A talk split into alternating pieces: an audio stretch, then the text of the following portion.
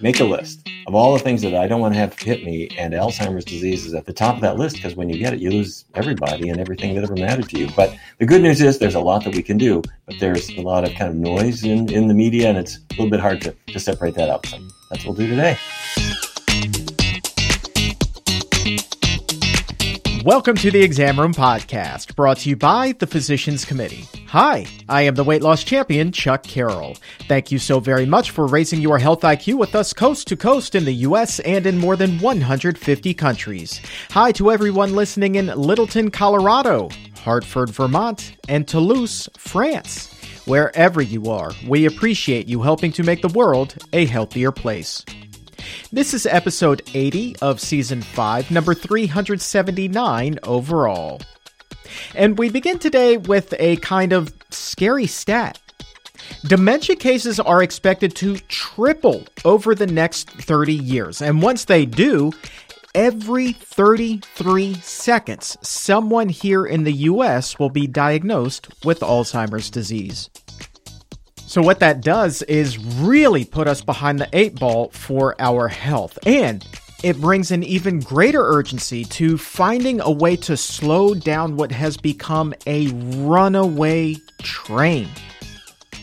But one of the best ways that we know how to apply the brakes is through what experts call modifiable risk factors. Those are things that you have control over things that you can modify right now in your life to reduce your risk. And this entire conversation bubbled back up to the surface recently after a study dropped that is being sadly misinterpreted.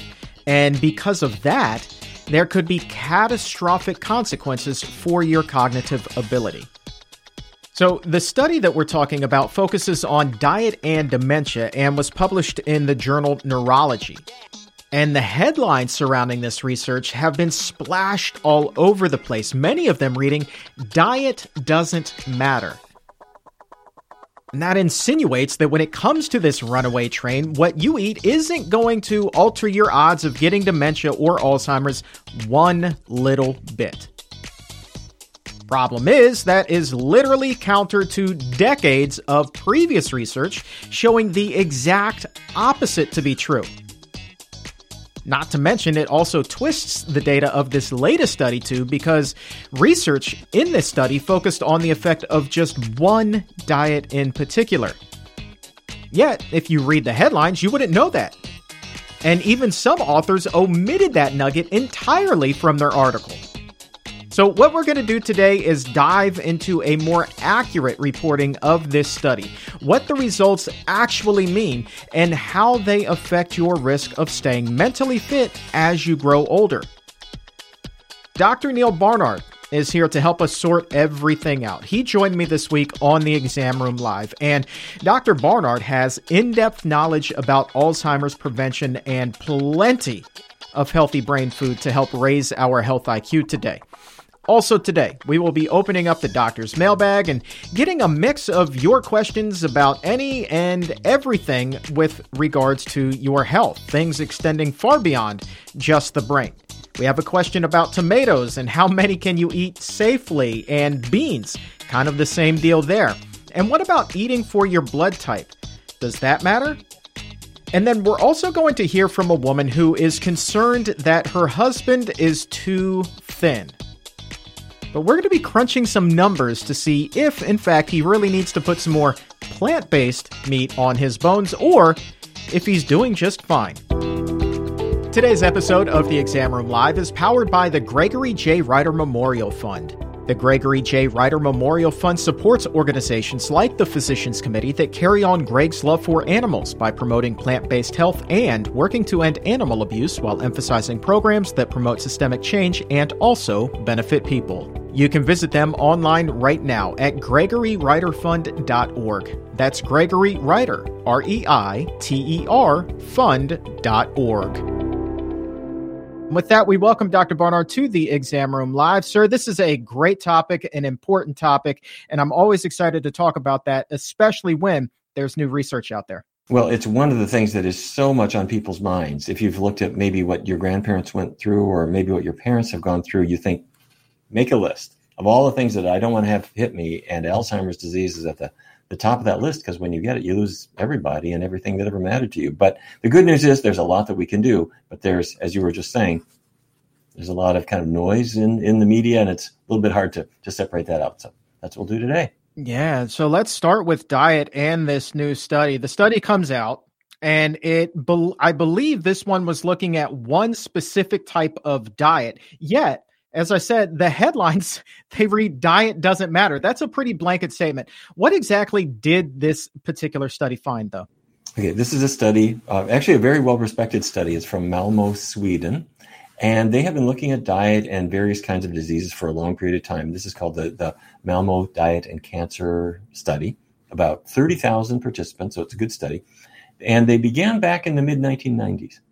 And they started tracking what people ate. And then up through 2014, they looked to see if there were any links between diet factors and whether people would succumb to Alzheimer's or other forms of dementia. And exactly what you said is, is what the diet seemed or what the study seemed to show, which is, gee, it doesn't really matter very much what you eat. We're not really seeing very much signal here.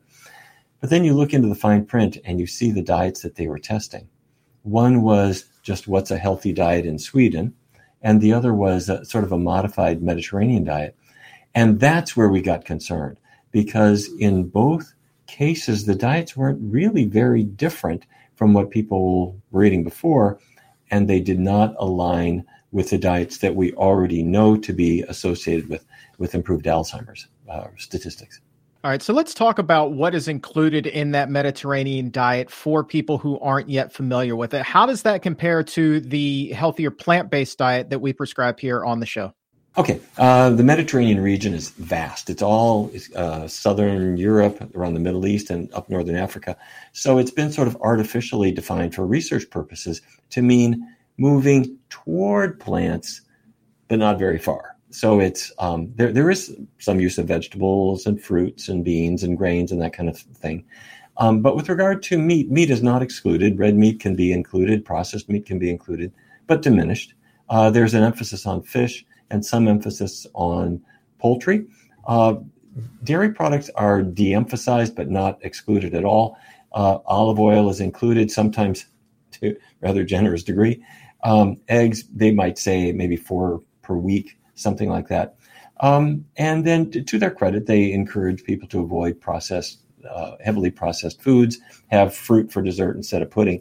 Those are kind of the, the, the main rules. So it's sort of a couple steps toward a plant based diet while still including meat, dairy products, eggs, and, and fried foods and that kind of thing. And here's the thing I had the opportunity to look at this uh, particular study here. And what jumped out at me is when you're talking about this modified Mediterranean diet that they're referring to in the study, as you said, there are some things on there that aren't necessarily going to be included on that healthy plant based diet. So there are healthy allowances, as you said, for things like vegetable oils, particularly olive oil. But then there's also red and processed meat uh, that that you can have on there. Butter, margarine, and cream were specifically cited as having their own allowance on this diet, as well as pastries and candy. So if you take those things out of the equation, and you take the fish off the table, you take all the meat, the dairy off of the table. How much healthier is your diet going to be if you skew, skew exclusively toward that plant based side? Well, dramatically. And, and in fact, Mediterranean diet researchers found this out. Now, let me give you a little bit of a backdrop. Uh, this was 1993. The Chicago Health and Aging Project uh, found, uh, going from that year through the next decade, that if they looked at the people who really were not eating the saturated fat, that's the bad fat that's in dairy and meat, their risk of developing Alzheimer's was cut to a half to a third of what uh, it would otherwise have been. Uh, to put it the other way, the people who were eating the dairy products and meat had two to three times higher risk of Alzheimer's. And then many other studies showed the same thing that if you eat more vegetables and fruits, you're going to do better. So then people have looked at these um, sort of baby step studies where a person is just cutting down on dairy, cutting down on meat. Do you get anywhere? And they're finding not really. But I have to say, Chuck, there was an amazing study that, that many people are aware of called Predimed. It was done in Spain, more than 7,000 people, very well done study. And they found that a Mediterranean diet in this at risk population didn't do anything with regard to reducing cardiovascular mortality. Um, but it did have just modest reductions if you combined all kinds of cardiac events and stroke and so forth. You could find some benefit, but just did you die of a heart attack or die of anything? Really, no effect at all. In the course of that study, Chuck, people that the researchers asked themselves exactly the question that you said. What if we go a step further? They looked within their participant population for those who really were following a more plant based diet, who uh, uh, really going into vegetables and beans and, and plant based foods and excluding the animal products. And suddenly the, the clouds parted. Within that population, they could show a dramatic reduction in not only cardiovascular mortality, but all cause mortality. And what we're concluding is that a Mediterranean diet sounds indulgent, sounds fun, sounds nice, sounds like I'll be driving down the coast of Tuscany toward a you know a sunset dinner with a glass of wine. Swell. Um, but if people only use that as to make a few choices uh, th- that are slightly different from what they were doing before, their health isn't going to be much different from what it would otherwise have been. But if you use that as a signal to go, all right, let me really jump into plants in a big way, that's when the benefits really start to arrive. And uh, re- remind me uh, the the Mediterranean diet again. That's uh, really touted specifically as being a cardiovascularly healthy diet. That's the heart healthy diet. Is that what it's purported to be primarily? Yes, um, and in the Predimed study that I mentioned, it, at first it was pretty disappointing because it didn't affect cardiovascular deaths, it didn't affect total deaths. But what it did do, and what people have credited with, is that it led to about a 30% reduction in this composite score that mixed did you have a heart attack? Did you have a stroke? Did you die? If you put all those things together, they could show that about three out of 10 of those would be prevented. The other seven out of 10 weren't, but that 30% reduction was enough to, to convince people that it's a move in the right direction. And I think it is generally better than what people were eating before. But if you could compare that to, say, a completely low fat vegan diet, I mean, they're just day and night difference. That, that getting the animal products out of your life completely is dramatically more effective than having little bits here and there. You, have used the, the, terminology low fat a couple of times now. Is that one of the primarily um, driving factors in terms of diet and dementia risk? Um, I don't think it's the whole thing. I think it's part of it. Um, when people have a high fat diet, even if it's good fats, they have trouble losing weight and they have trouble getting their diabetes to go away. And overweight is one of the drivers for Alzheimer's disease. But apart from the low fat, when a person just goes vegan, they have done a great thing. There's no more beef or chicken in their diet. There's no more fish. And that means that most of the saturated fat is gone. There's no more dairy in their diet. Dairy is the biggest source of saturated fat. So even if a person is having some vegetable oils in their diet, but the animal products are gone, they have done a really good thing uh, by eliminating the saturated fat because that was in the Chicago study what turned out to be one of the number one determiners of Alzheimer's risk. To make it short and sweet, you get the, the bad fat out of your diet. Your risk of developing Alzheimer's goes way, way down if your numbers are like those that we're seeing in these research studies. Let's go ahead and open up the doctor's mailbag right now and take a question from Addison, who's like, "Well, now hold a, hold up a minute. I heard that the fish, which is obviously included in a Mediterranean diet, the fat that's found in fish is a healthy fat. So, how does that compare to the fat that's found naturally in plant foods?" Well, the problem with it is that all fats are mixtures. So it's true that, say, salmon has um, more uh, omega 3 than uh, you might find in beef. But overall, there's a lot of fat in that salmon. It's about 40% fat. If it's a Chinook salmon, it's over 50% fat. That's why people buy it because it's a fatty fish. And they imagine that that's good fat. Most of the fat in salmon and most of the fat in any fish is not omega 3. And in fact, if you take that Chinook salmon, send it to a laboratory, they're going to tell you it has about the same saturated fat content and the same cholesterol content as roast beef. It just happens to be also some omega 3 mixed in with it. So it is, it is nothing like vegetables or beans or something like that. If a person goes to a plant based diet, the omega 3 sources, some of them are really quite subtle and surprising. You take green leafy vegetables, spinach or broccoli or asparagus or something, you wouldn't think of them as having any fat. They do. They have maybe six, seven, eight percent of their calories are fat, and about half of those are from omega 3. So it's um, really quite surprising that these good fats are just waiting for you to come and pick them up. All right, let's take a question here for kind of the uh, the uninitiated into the plant based world. Maybe somebody's uh, watching us here for the first time or listening to the podcast for the very first time today, and they're like, "Well, now wait a minute here. There's a whole bunch of different kinds of fats out there. You've got saturated fat, you've got trans fats, and then you've got these natural fats that you're talking about that are pl- uh, found in plant foods. Can you tell us a little bit about the difference between those different types of fats, Dr. Barnard?" Yeah, um, we don't need to get a PhD in fats. I got to tell you. So I, I, let, me, let, me try to try to keep it simple. Um, how, however, if you did, the, the thing they would tell you on day one is that there are only two fats that your body needs. Bacon grease is not one of them. You know, the, the grease that, that drips out of a donut or chicken wings, that's not one of them either. Um, there are two fats that you do need. They're called alpha linolenic acid and alpha linoleic acid. And where do you find them? You find them in plants.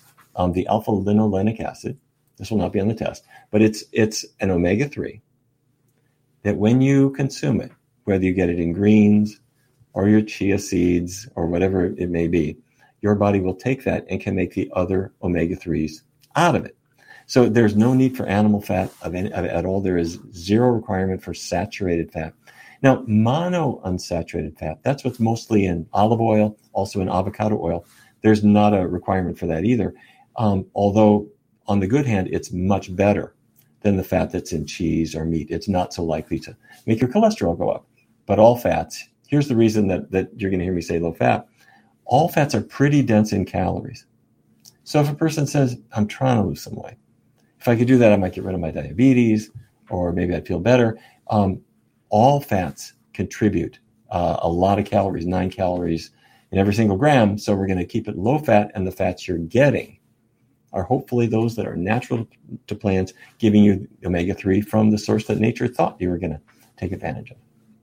Yeah, and I just want to take a second here to put in a plug uh, for uh, a really phenomenal guacamole recipe that's on our website. If you click on the Alzheimer's page there, and I'll also include uh, include a link to it in the show description here in the episode notes. It's a guacamole where if you add chickpeas to it, uh, you can really cut down on the amount of fat because essentially the chickpeas are going to take over uh, some of the work that the avocado would be doing. Just as creamy, just as flavorful uh, with uh, less fat. And so you could even say, well, that's a plant fat. You know, it comes from a- avocado. But as you were just saying, you know, when it comes to just caloric density here, you know, it's all the same. So that's a, that's a pretty good recipe, in my opinion. And there are little steps that you can take to really help reduce that fat. And in this case, then also bring your risk for Alzheimer's and all of these other chronic diseases right on down. Have you had that guacamole, by the way, just as an aside? Absolutely delicious. People have done this with chickpeas. They've done it with garden peas, and exactly what you said is is what happens. Is that it ups the protein content? It really cuts the fat content, but the taste is is all there. And so, eh, it, what you said is exactly right. The avocado fat is a healthier type of fat, but there is just so much of it. That avocado is the gift that keeps on giving. And so if you can, and it's so addicting, you know, it, uh, it, it's really hard for people to stop eating it and slathering it on everything they eat. So if you've got a healthier version, you're, you're way ahead. I'm telling you, guacamole is just like peanut butter. It's like the serving size is two tablespoons, but good luck limiting yourself to that, my friend. Good luck. Um, the other thing that pops up on the website when you go to uh, our Alzheimer's page is the importance of vitamin E. What is the connection there between Alzheimer's risk? Vitamin E is an antioxidant.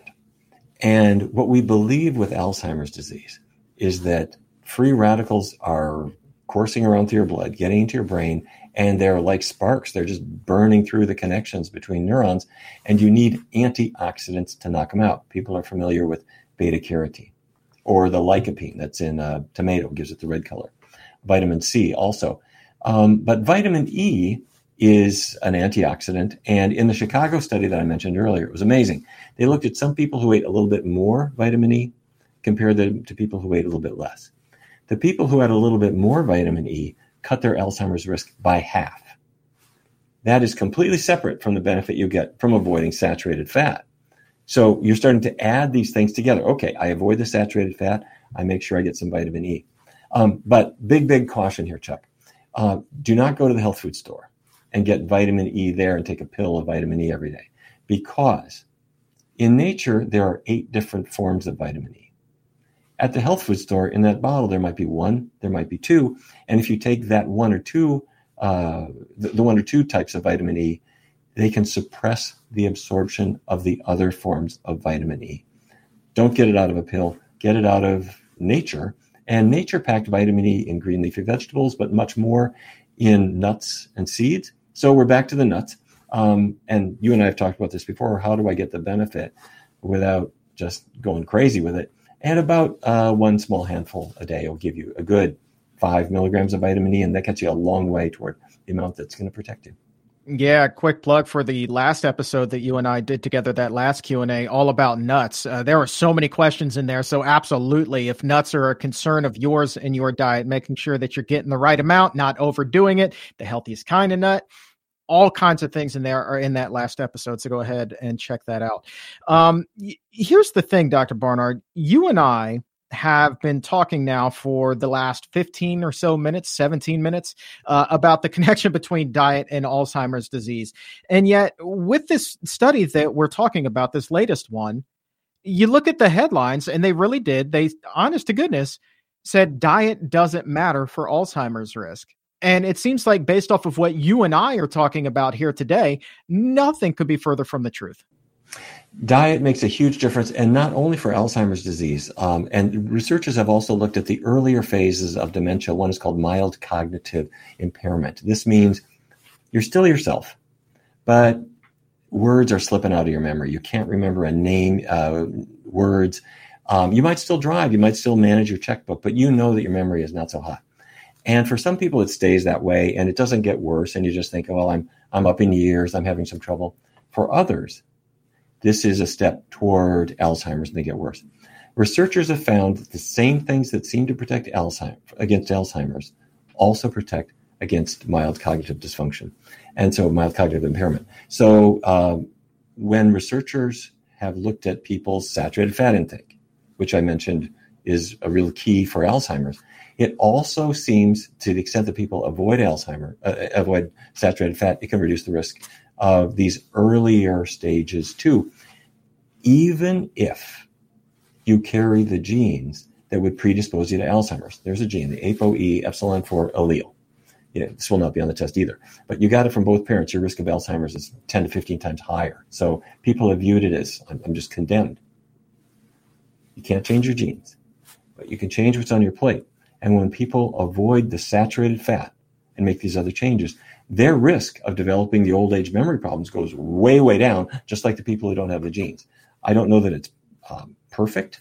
I think some people may still get it. We don't know what happens after, say, 25 years, 30 years. But what we do know is all the indications are that, that diet matters hugely.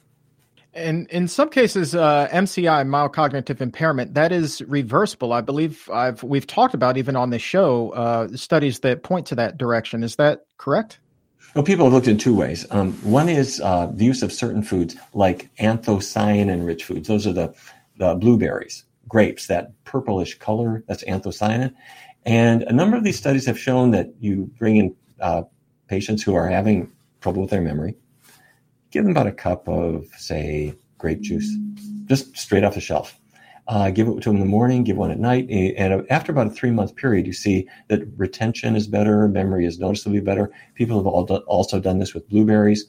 And then the other area is with exercise. Quite apart from what you eat, uh, if you're a couch potato, that seems to not work so well. But when people lace up their sneakers, even if you're not running a marathon, the amount that has been shown to be effective for reversing brain shrinkage and reversing this mild cognitive uh, impairment that some people are getting into is a 40 minute brisk walk three times a week.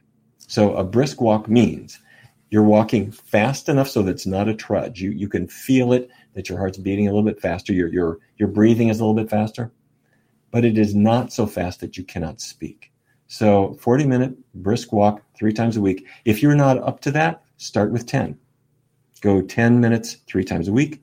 Then the next week, go 15. The next week, go 20 minutes three times a week. You work way up to 40. That's the amount that in research studies has been shown to help. If you want to do more, go for it. You can you can certainly do more. Random question for you. I'm not sure that there's even been research on this, but does it matter if the person's walking on a treadmill or is there something to be said for being outside if you can? And maybe there's that little bit of an extra boost just because of that nature stimulation that you get. My best guess is it doesn't matter. And the reason I'm saying that is not from Alzheimer's, but we saw this with depression studies that exercise is very, it's an effective antidepressant. And people thought, well, that's because you're in a Zumba class. you know, you're hearing the music, um, you're with friends, you're having a blast, you know, and if you do that every day, you're just going to feel better. So researchers did the same study, but they had people like sit in their living, in their living room. They put a, a treadmill there and they did the exercise by themselves. And they had the same effect.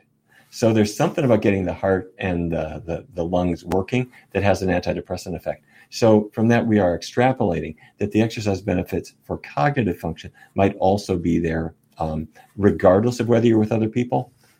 That said, go with other people for a couple of reasons. That, that you're going to be you're going to be with other folks. Um, they are going to be the ones who, when your motivation is flagging, they're going to say, "Come on, I want to walk with you." Um, and you're there with you know with the light and the um, the nice surroundings, and it just makes it uh, something you don't want to miss. Let's take a question here from Noor. Uh, she's wondering how important is it, in your estimation, Dr. Barnard, uh, how important is diet compared to sleep and exercise when it comes to Alzheimer's prevention? They both matter enormously. Um, first of all, if you haven't slept um, and you're just ragged out the next day, you're going to eat anything just to get through the day, and your your uh, motivation to to take care of yourself just really flags. You're going to think, well, you're going to think I'll do better later on. So so sleep is important in that way, but sleep is also important in another way. Sleep is when your body, st- your your brain shuts down making beta amyloid. These are the things that end up in plaques in the brain. If you stay up all night, your brain just keeps making the beta amyloid. When you knock off to sleep, it slows down. Finally, sleep is when your body says, Thank you. You don't have a lot of incoming stimulation your brain uses that time to sort of store away the words that you've learned, the new things you've learned, so that you can find them tomorrow. Um, the beginning of sleep, there's a phase called slow wave sleep. Gets that name because we attach EEG leads to people's scalp, and you can see the waves slowing down when people lose consciousness in, in sleep. And that's when the brain says, Great, I've got a desk full of papers before you wake up, I'm going to make sure everything is in a drawer so you can find it tomorrow. So then the next day, your memory for things that happened the previous day is organized. One last thing toward morning, starting two, three, four o'clock in the morning, uh, dreams become uh, more predominant in sleep. We see uh, rapid eye movement sleep as opposed to slow wave sleep earlier. It's now rapid eye movement. When you are dreaming, you're doing two things. Your brain is consolidating physical skills like playing tennis or playing the guitar or the piano or whatever, um, but also integrating emotional things. And you'll find that your dreams often have a little bit of an emotional content to them. That's your brain trying to make sense of things. So if you stayed up all night because you're an intern in the hospital or whatever the case may be, and you're just chronically sleep deprived, your memory will flag and your emotional control will not be what it or, ordinarily would be. So the answer get some sleep, and eat well. A healthy diet helps you sleep. Good sleep helps you to eat well. How much of that is restorable in the sleep deprived? Your your emotional well being and uh, your energy and you know just your memory overall. If somebody's been sleep deprived for years and then they really put on a focus of getting at least eight hours a day, will they start to see some improvements? Yeah, you, you sure will. And um, I have to say, I noticed this myself, and it was a rather frightening thing. I was in my late late twenties and around thirty, and and as an intern, I was working. Um, I don't how many hours per week. It was it was an uh, every third night. I was I would not only work today, but I would work all night and all the next day, and then the next day was a normal day, and then you do the same thing again. So you're you're losing sleep every third night is gone. And I noticed that I could do this for a while. But as time went on, I found I had to write everything down carefully because my, my short term memory just was not very good. And uh, it, it, it, then, when I would say go on vacation, and be able to sleep every night. It took three or four or five days before I felt back to my normal self. So, extrapolating from that, for people who have been doing this for years, um, sometimes they've also kind of lapsed into unfortunate things. They're propping themselves up with just lots of caffeine, or or sometimes worse things than that, and they're they're really not doing well. But it's it's never too late to get your diet back together. It's never too late to get your sleep habits back together. Yeah, and would you believe I was actually just looking at a, a, study that came out specifically looking at sleep earlier today? This is a brand new study. It showed that people who are over the age of 50 and get uh, less than five hours a night are at higher risk of having not just one chronic disease, but at least two. So we're talking about things not just like Alzheimer's, uh, but heart disease, cancer, diabetes, all of those conditions that you really have zero interest in having. And so, as you said, you know, making sure that you get those eight hours so your brain can go ahead and do that housekeeping at night while you're asleep, you know, really brings down that risk. So you're talking about two conditions you can significantly drop your risk for. That's pretty substantial. Yeah, and not only that, when a person is getting that little sleep, what are they doing? And my rule of thumb is 10 o'clock, go to sleep. It's a really good habit to get into. It's hard to do. I mean, there's great stuff on TV. There are always things to be done, to, to be done. But if at 10 o'clock you can knock off to sleep, not only will your brain get the, the sleep that it needs, that's so restorative, but also if you're unconscious, you can't go to the refrigerator. So that's a big plus too. You know, when a person stays up till 2.30 in the morning, you know, half that time they're sticking their head in the fridge, seeing what is to eat. And so, um, so it's not just the fact that sleep is good, but sleep also prevents you from doing bad things to your diet. Absolutely. And uh, one of the final points that I want to make before we broaden things up, broaden up our discussion today and include other things was I pulled some uh, estimates on the costs that are associated with treating Alzheimer's. And the Alzheimer's Association actually broke it down, I thought, magnificently. Um, they, they cited a study that found that in the last five years of life, the cost for a person with dementia on average totaled more than $287,000. Now, mind you, this was actually back in 2010 that these numbers are pulled from. So you account for inflation today. I'm sure that it's much higher. And that, so that 287,000, Dr. Barnard, that's compared to 175,000 for somebody who has heart disease and 173,000 for someone with cancer. So Alzheimer's, not just a very costly condition in terms of your mind, but also in terms of draining the savings that you worked a lifetime to accrue as you've been working so hard. Um, that is, I mean, the cost of treatment there is just mind blowingly astronomically high. Yeah, well, sure, exactly, and it makes complete sense because the people do have physical problems as well. But when a person has severe dementia, you're also needing to have care for just what we call the activities of daily living. A person with heart disease or cancer can typically go to the bathroom they can make their breakfast and so forth. But when a person's got Alzheimer's disease, all these other things get built into the nursing care. Um, and falls and all kinds of other problems are so much more challenging. That's why we're looking at things that we can do to make sure that this doesn't happen to the extent that we can. And the final bow on this, uh, the headlines, Dr. Barnard, as I said, they say diet doesn't matter for Alzheimer's risk. Your retort to that is?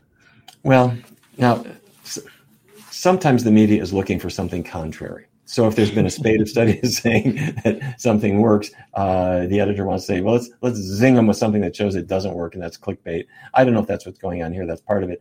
The other not so good motivation is sometimes people have something to sell. So there's somebody who's got some new pill or a new supplement, and they are unfortunately seeding literature trying to say these things don't work let me show you what I can sell you that does.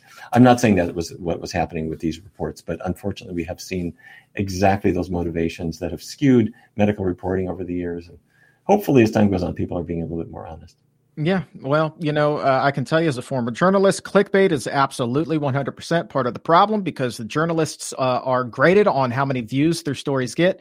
Um, but also, you know, it comes down to I think a lot of times, Dr. Barnard, journalists don't quite know how to interpret this data and dig a little bit deeper. And that's why you get these lazy headlines like diet doesn't matter as well. So, yeah, it gets clicks, but it's also you know, I, I, hate to use the term ignorance because that sounds harsh on the journalist standpoint, but in a lot of cases, that's also exactly what's going on here. So I think a little coaching up in that direction can go a long way. But that, my friend, is a story for another day. We have a few minutes left here, so let's go ahead and open up that doctor's mailbag and get a couple of other questions that have been sitting in there and get some answers for it. A little bit of everything here. So we've got a hodgepodge here.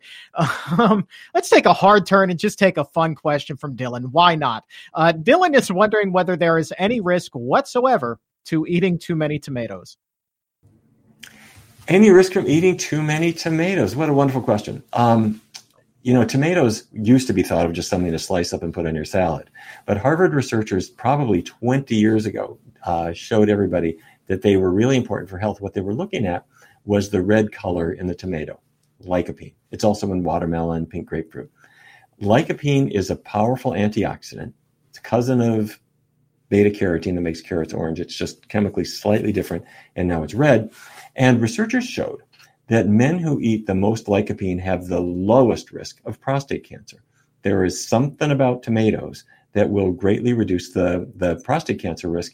And the beauty of it was it didn't matter how you ate them. In fact, if you took a, a fresh organic tomato, that's good. But if you cooked it, that would even break out some of the lycopene even more. And it even counted if it was in salsa, taco sauce, or ketchup. You get that? Yes, I'm not making this up. Uh, the lycopene works in all of those ways. So people have been adding it to their foods. And is there any risk of getting too much? Nope, you're fine. That's a big old check for the old condiments right mm-hmm. there. Okay. Ketchup lovers rejoice. Uh, Peter, is meat unhealthier than ultra processed food? Well, meat is an ultra processed food. I know that sounds a little bit of a funny thing to say, but meat started out life as a feed grain, uh, corn or soybeans or grass. And a big machine came up called a cow and took that grass and started swallowing it. And from this, started making cholesterol and making saturated fat and making all kinds of things just like a factory could do. But this factory is a living, breathing animal.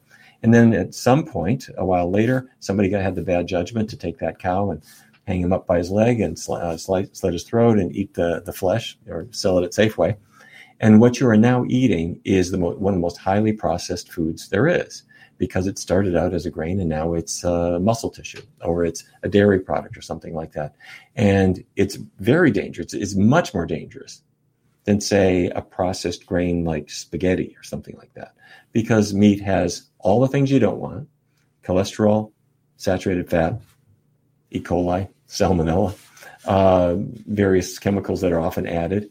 Uh, but even when they're not, it's also lacking the things that your body really needs. It doesn't have any fiber, it doesn't have any complex carbohydrate, it doesn't have vitamin C. So, yeah, meat is, if you're getting the meat off your diet, uh, out of your diet, and you do no, no other change, you've made a really big improvement in your diet. Oh man, the exam roomies are just cracking me up today. So we had the question about eating too many tomatoes. Ian now is wondering whether it's possible to eat too many beans. Now, what are you people doing here? Um, they there are lots of you know, there are like twenty five aisles in the grocery store. Okay, you don't have to just stay in the tomato aisle. I mean, it, there's great stuff there, but you can have other things, and you don't have to stay in the bean aisle. Now, if you do, that's okay. But no, there's no risk to having uh, too many beans. Beans are fine. Um, now, beans are loaded with fiber. They are extremely, they're kind of the fiber champion. And so that's why they cause a little bit of gassiness for some people. So if you kind of overdo it with beans, theoretically that could occur, but most people kind of adapt over time. And if they're well cooked, they're going to be a okay. So, no, beans are your friend. Well, I think you know Ian may not like beans because he's got a follow up question to that. And you you know you just mentioned fiber and beans, and obviously fiber fills you up. But now Ian is also wondering whether you have any advice for somebody who's still hungry after eating dinner. So I'm assuming at this point Ian doesn't have many beans at all on his plate. Oh, you're still hungry after dinner? We, um, I guess we should look at the dinner, make sure that there was an adequate portion. But the the four groups that are going to go into your dinner in a healthy dinner Beans are one. The whole legume group is one beans, peas, lentils. And then grains are another, whether that's rice or bread or pasta or corn, um, corn tortillas, whatever. So I got my beans, I've got grains, vegetables, fruits, and those foods are high in fiber to fill you up. They've got healthy, complex carbs to nourish your body and give you energy. So if you're still hungry after dinner, go back and have another portion. Those are healthy foods. All right. Uh, let's grab a few more here. I'll see if we can do these in rapid succession. Nicole, this is an interesting one. You and I, a couple of years ago, did a pretty good uh, show on this uh, for a full half hour, I think. Uh, but let's get the, the broad strokes here. Nicole is wondering whether eating for your blood type actually matters. Ah, real quick, no, doesn't matter at all. Um, the old idea was, and, and it's true, that people with type O blood, which is the most common kind, have a little bit less risk of cardiovascular disease for whatever reason compared to people with type A. People with type A are at higher risk for cardiovascular disease. People with type, people with type O are lower. Um, so some people thought, well, I'm type O. I have a little bit risk of less risk of having a heart attack. I should eat steak. And some well-meaning but ill-informed authors took them up on that and said, if you're type O, eat steak, eat burgers, and if you're type A, you better be a vegan. Um, our team actually did a study where we looked at different blood types, and what we found is that a plant-based diet is far and away the best for every blood type. And a meat-based diet is far and away the worst for every blood type. So no, blood type in that respect does not matter. All right, and now Marge here is like, gentlemen, you have me convinced. I'm switching to a low flat, uh, low fat, plant based diet. Problem is, though, Marge also says that she loves her some cheese. How often have you heard this? So she's wondering what she can eat in place of cheese. She's heard that some of the non dairy options that are sold in stores are still really high in fat and in oil and nuts and all kinds of things that she probably wants to take out of her diet if she's trying to keep it lower in fat. Yeah, uh, you, you, said it. What, exactly what you said is really important. Look at the labels. If it's a, a, a vegan cheese that's made with coconut oil, don't buy it. Um, it will raise your cholesterol. And frankly, the, the probably your, your best secret weapon is nutritional yeast. I don't know if you've ever used it, but they sell it at the health food store. Uh, sometimes it's in the supplement aisle, but but if you ask the, the person who's running the store, they, they know where it is. And you take this nice powder, nutritional yeast, not it's not brewer's yeast or baker's yeast, nutritional yeast. Spread it on your pizza or on your spaghetti. It adds a cheesy flavor, saturated fat zero, cholesterol zero, and it's really really tasty. And you'll find that it, it'll change your life. All right, and the final question today comes to us from C and D, husband and wife couple. So the wife here is actually who's writing in, and she wants to know how thin is too thin. She says her husband is five ten and weighs less than one hundred fifty pounds. Uh, well, well, first of all, good on you because you're worried about your husband. You're going to take good care of him. That's that's that's a good thing. Um, when couples switch their diets together that that's the best thing of all. So good on you for that. But if he weighs 150 pounds and he's 5'10, that is smack in the middle of the healthy weight range. And, and by the way, um, you can see this. Go online um, and Google BMI calculator. That's body mass index calculator. Your body mass index is a is a way to, to see if your weight is in more or less the healthy range. It's not perfect, but it's about as good as we get. And for a man who's about 5'10, or anybody who's 5'10, and weighs about 150 pounds, the BMI is going to come in at probably around between 21 22, which is great. Um, a healthy body mass index is anywhere between 18 and a half to 25. So your husband is doing great. But but now people will tell him he's too thin. Why? Because as time has gone on, everybody else is getting heavy. And so he may be the slimmest person on the airplane or the slimmest person in the restaurant because he's normal weight and they've all got weight they'd like to lose. So no, he does not need to do anything to, to gain weight or anything like that. He is doing great. And he's lucky to have you looking out for him. Yeah, you said between 21 and 22. I actually crunched those numbers while you were uh, giving your answer there. It is 21.5 on the nose. Oh, so, there you I go. Mean, there it is. I mean, right smack dab in the middle of that healthy range. And you know, one of these days, Dr. Barnard, I would love to do a show where we talk about, you know, how one weighs um, the idea of not body shaming anybody or fat shaming anybody, but also not pulling the wool over your eyes either. That, you know, a lot of these high fat, fun foods that we're kind of celebrating here are really detrimental to your health that is a tightrope to walk um, and one honestly that when i was still overweight you know i was wrestling with as well. And so it's an interesting time that we're living in. It really really is.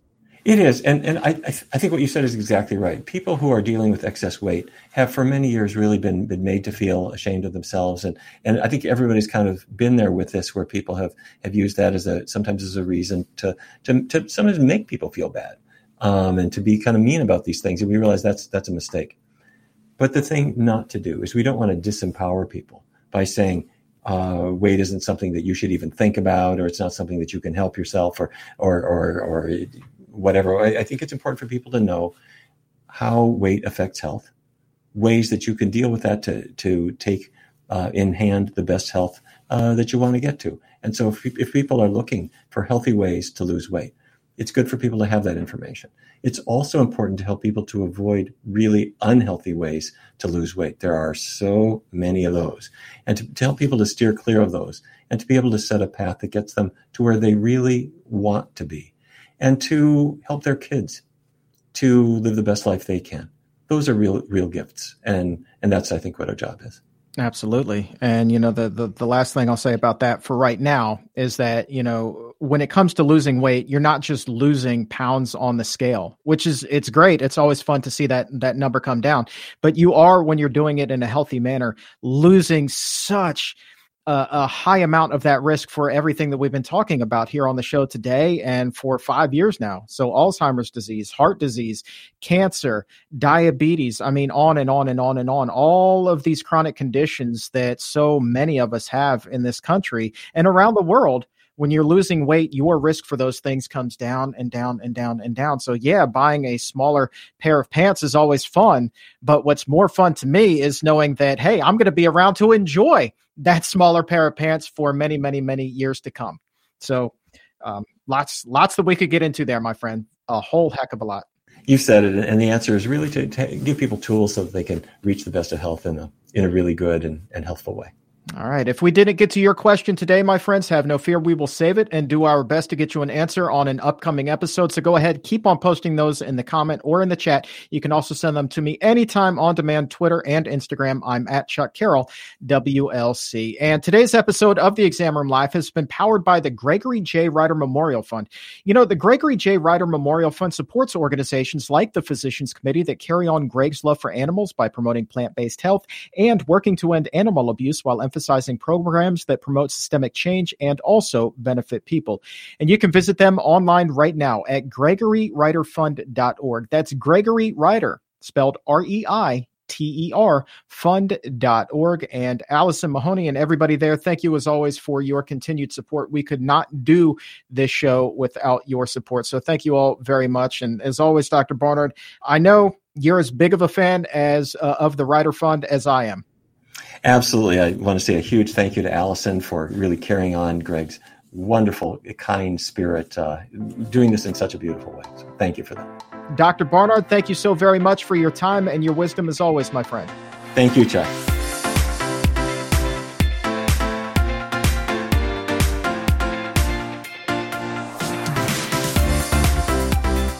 After we talked about exercise on the show today, I got a little bit curious and wanted to dig a little bit deeper. And it didn't take me very long to come up with some interesting findings because literally a new study popped up in my email that got me all kinds of excited. I love it when that happens.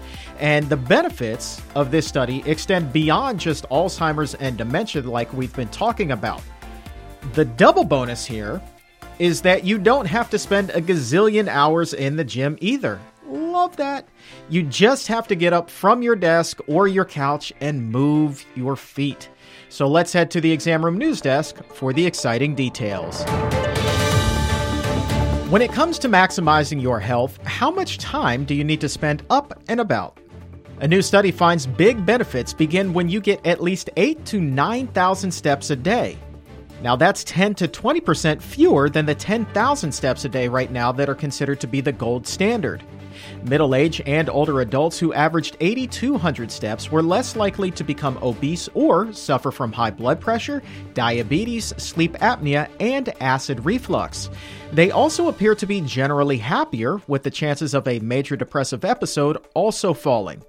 But when it comes to step counts, there's also something to be said for the more the merrier. Getting 11,000 steps cuts the risk of obesity, sleep apnea, and reflux even further. Researchers say it can be as much as a 50% drop. Interestingly, though, when it comes specifically to diabetes and high blood pressure, the study shows that the benefits really max out between 8 and 9,000 steps. Now, this study was of about 6,000 people between the ages of 41 and 67.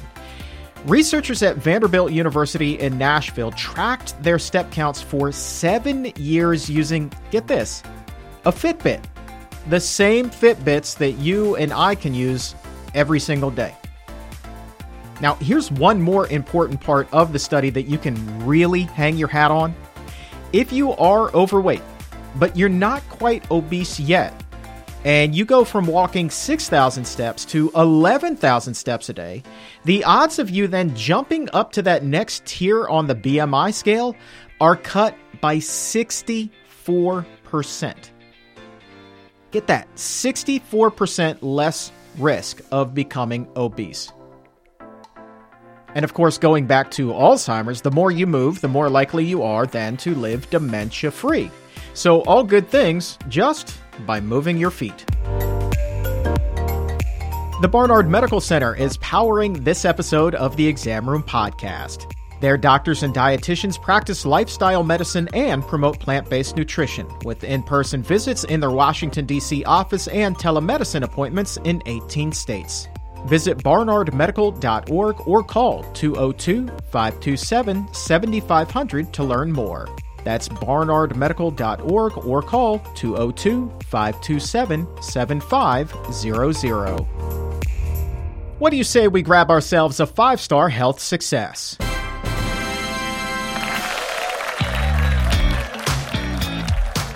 Vicare on Apple Podcasts sent this one in. They write, You can use this podcast to get your fitness and health goals complete. You always learn something new, whether you want to lose weight or just get fit. I totally recommend it 100%.